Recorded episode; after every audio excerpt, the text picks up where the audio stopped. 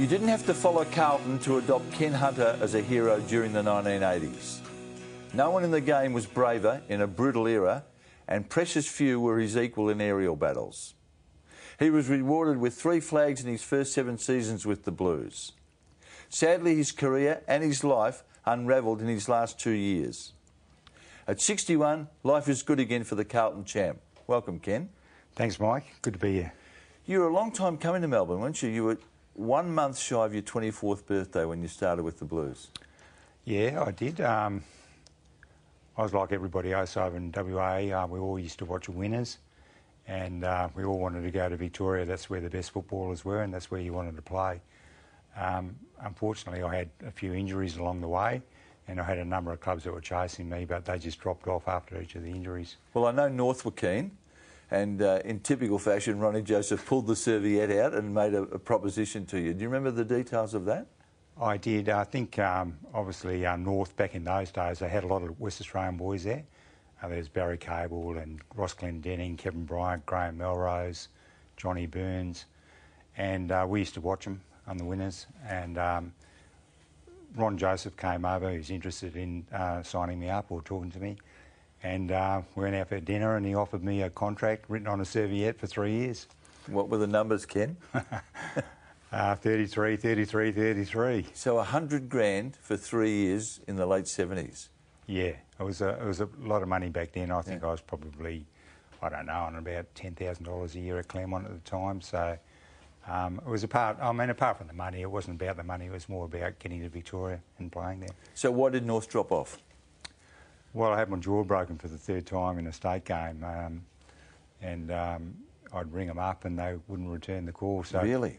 Well, back in those days, you didn't have mobile phone or, or only had fax and or ring the office. But um, you know, I had a, a, bit of bad luck with those types of injuries um, early on. So um, I guess they just didn't think I was able to, you know, play at that level. Three broken jaws in what, 18 months? Uh, would have been about 18 months. So but back in those days, Mike, the, the uh, all the paper and all the media said I was too reckless, too crazy, and I should give the game away. But I was like only 19 at the time, and you know, my my career was just starting. I didn't want it to end. Now, Mel Brown, was he your first coach at Claremont? Mel Brown was my first coach, um, and um, I was very grateful that he, he was the one that gave me my first game. Um, it could be very intimidating, Mel. Mm-hmm.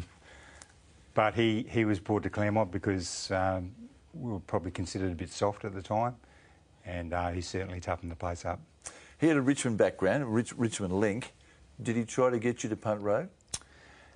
He did. He, he, he, I think he would have liked for me to go to Richmond, but because of all the injuries, and I think at the time Richmond just thought I was too skinny and they just weren't interested in halfback flankers. A couple of your famous teammates uh, were boys by the name of Phil and Jim Krakouer. Yes. You had a falling out with uh, Jimmy, did you not, when you were a teammate? Look, you know, I mean, a lot of people have said that, but, you know, when Jimmy and Phil Krakouer first burst on the scene in West Australian football, you know, they brought a lot, a lot of people back to the game. They were absolutely brilliant. I've never seen two more brilliant players, brothers, Indigenous players, that um, just took the football world by storm, and they were Jimmy and Phil. You know, Jimmy was a competitive little bugger, um, and Phil, you know, he, he, had some real sense of humour about him and had some great one-liners, and so I liked him a lot. Um, but there's one day at training where you know I'd beaten Jimmy to the ball a few times and he, he didn't like it, and um, as we got up, you know, from one particular contest, he was about to throw a punch, and so I threw a punch back, and so. So yeah, there's a big punch on at training, and they called it off, and they called training off. Called training off. Yeah. Um, went into the showers, sort of was all settled down. Jimmy came in and he wanted to keep it going. In the shower? In the showers. And uh, a good mate of mine, Johnny Annear at the time, tried to intervene and he caught one across his eye. And Did he?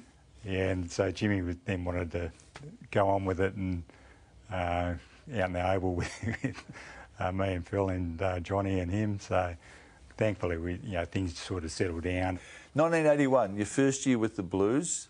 You, my memory, I knew you then. You were shy, I reckon, and um, almost a bit intimidated by Melbourne, as my memory is. When you arrived at Carlton, and as good as they were, were they welcoming? Did they give you the impression that you were going to have a spot there?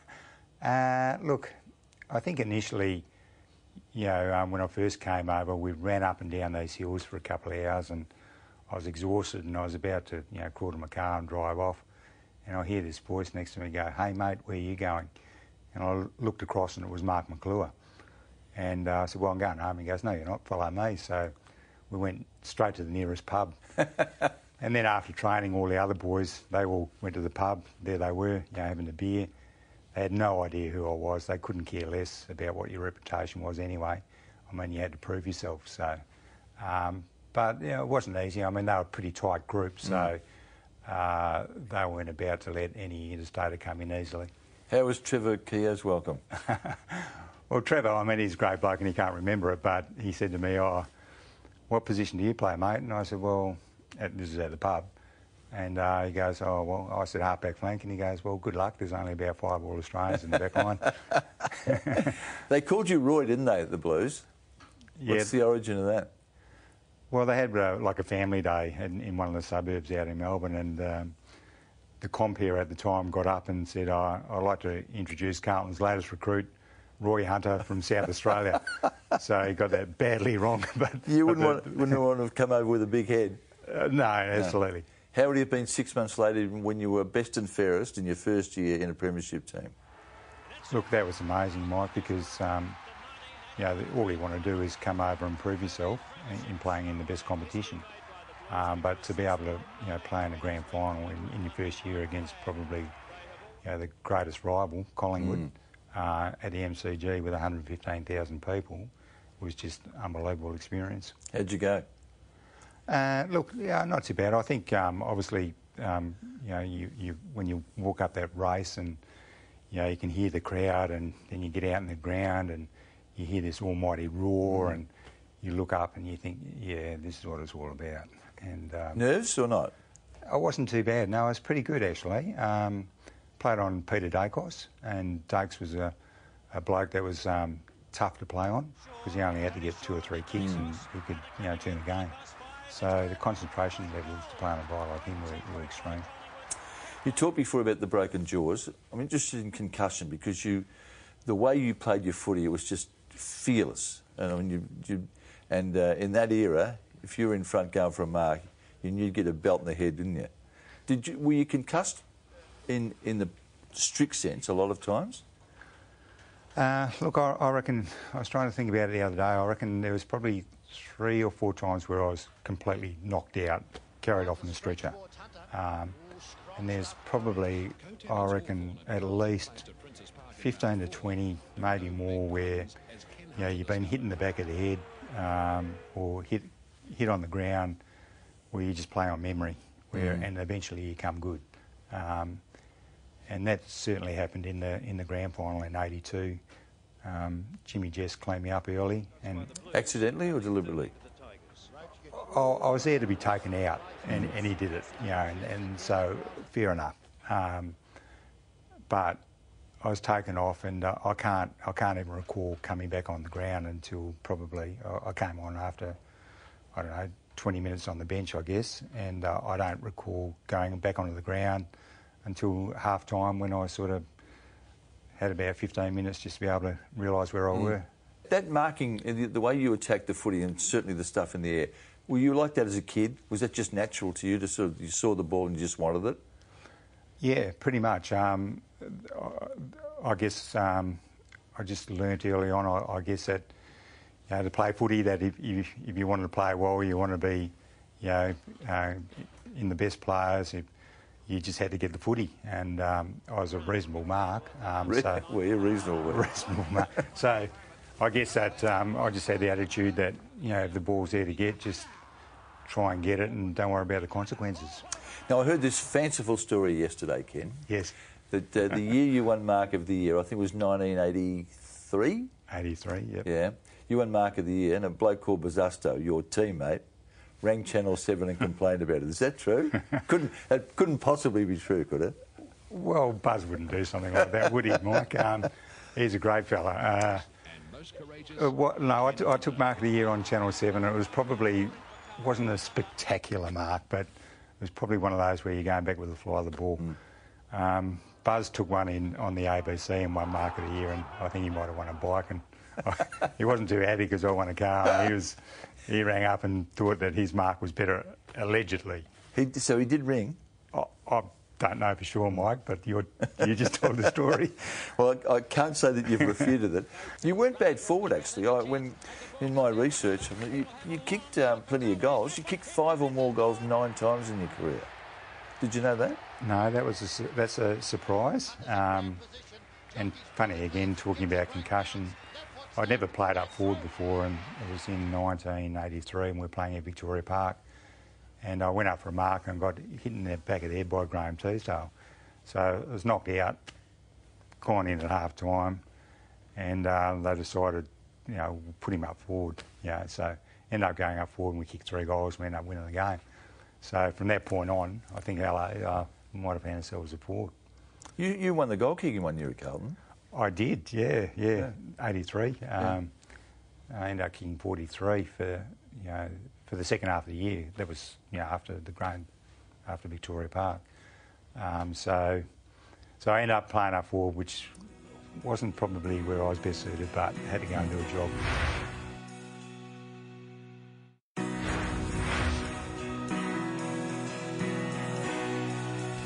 Kenny, you had um, four grand finals and three flags at the end of 1987. What happened then? Your career just seemed to go off the rails and you were gone less than two years later. Look, I think 87, you know, we won the flag under extreme sort of circumstances. You know, we lost the grand final in 86 against, against Hawthorn badly. Um, 87, you know, we had Peter Motley who was badly injured in a car accident. Mm-hmm. Desi English had um, cancer. And uh, we played Hawthorn again in 87. And uh, were able to turn it around and we won that game and, and we won it really well. 88, you know, things started to go off the rails a little bit, you know. Um, for the team or you? Oh, for or the both? team. For yeah. team and, and, for both. Um, you know, we probably weren't playing as well as what we could. Um, Wallsy was getting frustrated and um, I think he started to take that frustration out on the players. Wallsy, in his younger years, I think it's fair to say he was brutal, occasionally bordering on bullying. Did that style didn't suit you, did it? I don't react to that type of um, coaching myself personally, um, and I don't know many players that really do, to be honest. But um, you know, Wallsy, he could be he could be uh, brutal, um, unrelenting, uncompromising, all those things, savage um, at training, but also in what he might say to the players. Um, and I think that, you know, he was getting frustrated throughout 88 and um, then uh, probably halfway that through that year I was dropped for the first time in my career. Mm. How'd you cope with that? Well, I, I copped it sweet, um, which you do, but um, I went back and played in the twos um, and it just became a roller coaster after that. I started taking sleeping pills. I wasn't sleeping all I wanted to do was sleep. Um, so I just trained harder and harder. The harder I trained, the worse I got. Um, just got to the point where I thought I was going insane. Mm. Um, uh, didn't know what was what was wrong with me. Um, didn't know who I was anymore. Couldn't focus on the footy. Tried to play, but I was just you know in and out of the side. Got to a game in in uh, Brisbane. We were playing uh, at Carrara and um, I had about eight sleeping pills. Couldn't sleep all night. Got up.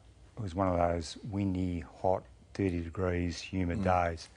Ran out in the ground, and I was out there, but I was in a horror movie. I didn't know where I was or what was going on. I knew I was in trouble after that, big trouble. So um, I didn't know what to do. I didn't know what was going on. I didn't want to tell anyone because, you know, back then it was could have been seen as a, as a weakness in your character. Yeah. Um, didn't want to admit to it. Did you know? Did you know that you had a, a mental issue?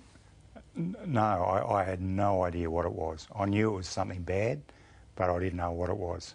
Fortunately, after that, um, I got back to Melbourne. I thought oh, I didn't know what to do, and I thought, oh, So I rang up uh, an old doctor at Carlton, a guy called Richard Ward, Mm-hmm. and um, I went and saw him, and um, he sent me straight to a psychiatrist, and um, they sort of explained what it was, and so at least I knew what I was dealing with because I had no idea. I, but I still couldn't accept it. I couldn't accept the fact that I had to take medication. Couldn't accept the fact that I couldn't see it. I couldn't touch it. I, I, I didn't understand it. I didn't want to know about it, and I thought I could beat it. You know, I've beaten everything else in my lifetime at various times, and, and as tough as the things have been, and I thought I could get through this. Uh, but the harder I tried, just the worse and worse it got, and I was just in, got into a really dark place, Mike. That um, I just didn't know eh, that I was ever going to get out of. You and you went. Did were you admitted to the Melbourne Clinic? I was. Yeah. Um, I came back. Um, uh, Carlton were playing in the in the preliminary final This we're in 1988. in '88, and um, I uh, the, the club they flew me up to Gold Coast because people were asking questions about where I were, um, where was he, and um, I think they you know they obviously wanted to protect me, so I flew up to the Gold Coast with my wife Mandy, and um, the preliminary final was was on, and I was just walking around the streets of Gold Coast. I, I couldn't couldn't listen to the game because if Carlton had got through and played in the grand final, I just don't know what would have happened Mm. after that. I don't even know what I would have been here. That's how bad it was. Gee. So the issue is, it seems, sounds like it was centred entirely on, on football. But was there big, were there other issues in your life that were contributing to that? No, not really. I think um, initially it was probably you know football, but as it went on and on, then uh, it just got you know bigger and bigger. That things become bigger. You know, it's all about y- your life and who you are, and you know you you you beat yourself up, and um, know, it becomes more than just football. What, what was Mandy saying? Look, she was, you know, she was obviously really concerned, and you know, we'd only been married for a year, um, and when all this happened, so you know, she, you know, she, I certainly wasn't the bloke that she married, and um, and uh, she had no idea either, and you know, she was really, really concerned. You said a, a couple of moments ago that you don't know what would have happened had the Blues made the grand final. What did you mean? Um, well, I was probably um, I w- was suicidal at the time. I, you know, um, and Did uh, you know you were? it, can you remember those thoughts in your in yeah, your mind? Yeah, I can. I, I, I do. I remember it vividly, and um, I think that I got to the point where, you know, the the options were, you know, either go go through the floor, or you do something about it. So um, I took myself back to the Melbourne Clinic, and um, had some further further treatment. Um, but at the end, Mike, I, I thought, you know, we don't know how our career's going to end. Um, you know, you can't say how and when, uh, but that's not the way I wanted it to end. So I sort of set myself, I was lucky I had another year on my contract That's for 89. for 89. Yep. And uh, I said to Mandy, I said, I'm going back. She goes, no, you're not. I said, I, I, I've got to go back. I don't want to finish like that. It's not the way I want to finish my career. As long as I go back and play one game, I'd be happy. So I just rocked up to training. Uh, no one said anything. Um, don't know if they knew uh, what happened, uh, but I just went on and I was able to play the one game. And But surely people people at the footy club, I mean, you're a, you're a decorated triple premiership player who's clearly having some issues in his life, major issues in his life. Didn't they come to you? Didn't didn't they sort of want to help or, or sort of uncover the reason? Look, Mike, I, I'm sure they did, but I, I think back in those days, um, you know, talk about mental illness back then, you know, people were just, well. There was a stigma, wasn't there? There was a stigma. Yeah. Uh, they didn't know, probably didn't know how to approach people to talk about it. Um, so I, I, I kind of understood why perhaps people didn't want to approach you. Um, but I was also surprised that no one did. Yeah. But I just rocked up and it was like nothing happened. And So in '88, Ken, when when Wallsy was the coach, and clearly there was some tension between the coach and you, did he come to you? Did he try to sort of unravel the mystery? No, no, um, no one did. Um, you know, the doctors, the coach, the reserves coach, the coaching staff, nobody. Um, so, and I didn't mind. I mean, it was probably a personal battle for me to get mm. through, and um, so I, I, didn't feel like I I wanted any help anyway, or needed help that I could do it myself once I understood where I was at. Did you admit yourself? Did you have yourself admitted to the Melbourne Clinic, or did Richard Ward um, facilitate that? Uh, he facilitated my initial contact with, with a professional person, mm-hmm. which is um, what I needed to see yeah. at the time. Did you fall out of love with footy? Um, I never. I don't think I ever fell out of love with footy because that was, you know, that's all I wanted to do as a kid, play footy. Um, probably fell out of love with, with, um, you know, the systems, mm. the structure, um, the way that, you know, you just want to play the enjoyment of playing footy. You know, what you did as a kid to be able to enjoy football and go out there and perform and come off and, and enjoy that camaraderie with your mates and feel like that you really achieved something. So, so no, I, I, I never fell out of love with the game. Ken, do you think if, if your career had have gone the way you wanted it to and you'd played two more years and you'd played the footy that you were expected to play, do you think the mental issues would have still surfaced? Um, I don't know. I mean, how, how do you know, Mel? How, how, does anyone know? Because lots of blokes, lots of blokes as good as you, you know, the, the elite level of footballers, they've had to cope with similar stuff, haven't they? Well, they have, and, and I didn't know that. Um, I suspected it. Um, as you know, Caroline Wilson rang me up. Yep. You were brave, I must say. I, I compliment you on your bravery. At that time, players didn't talk about their mental demons, did they? No, they didn't. And uh, when Caroline rang me up and asked whether I'd be prepared to talk about it, I mean, I had to think long and hard about it. Uh, I had to talk to my family. I spoke to David Parkin, who I respect greatly. Um, spoke to my place of employment, Carlton United Breweries, mm-hmm. as to whether there's going to be any issues. I was that worried. Uh, but I felt that, you know, I had to, if I didn't talk about it when I had the chance to talk about it after Caroline rang me, uh, that it might be something that I regret because it was something I wasn't ashamed of. Um, it was something that I wanted the AFL to know that there's an underlying issue here that they should be aware of, and um, and I wanted people in in society to understand that look, it just doesn't happen, you know, with with um, general people, society as well, yep. but it also happens within sport, and. And after the story broke, I was I was um, I was really surprised, you know, just how many how much media attention then came my way. I wasn't prepared for it. Uh, and then a, a, number of other players rang me and said they'd been through, um, you know, uh, their own similar stories. So then I knew that, yeah, it was bigger than what I thought. So there's no recurrence. You, you, you haven't been in any situation since football where you've been worried about how you were going. Yeah, no, no. no I've, I've, been fortunately up to this point very lucky. I mean, well, not lucky, but I haven't had any any uh, signs of any further depression. Medication? No medication either. So I've been, not to say that it couldn't happen, I mean, it could happen to anyone, um, and statistics will tell us that, but um, no, I've, I've, I've, been, I've been good. I mean, like anybody else, you, you, know, you get sad, you get sad, mm, and mm. you know, uh, sometimes maybe if I'm not sleeping well, I, I might get a bit anxious, but yep. that's about it. Carlton's big on reunions, as the, as the old Carlton is entitled to be, given they won so many flags. When you and Wallsy cross paths there, are you okay? Look, we are. Look, I've seen Wallsy a few times at, at different functions, but once again, we've never really sat down and spoke about what happened through that period. And um, would you like him to? Look, if, well, I always thought that we might at some point in time, but we just haven't got around to it. Ken? Here's a photo that'll bring back a few nice memories for you, and, and, and a good haircut too. I was wearing a wig then, Mike. 87, you played forward that day. Yep. Um, the third of the flags. Yep.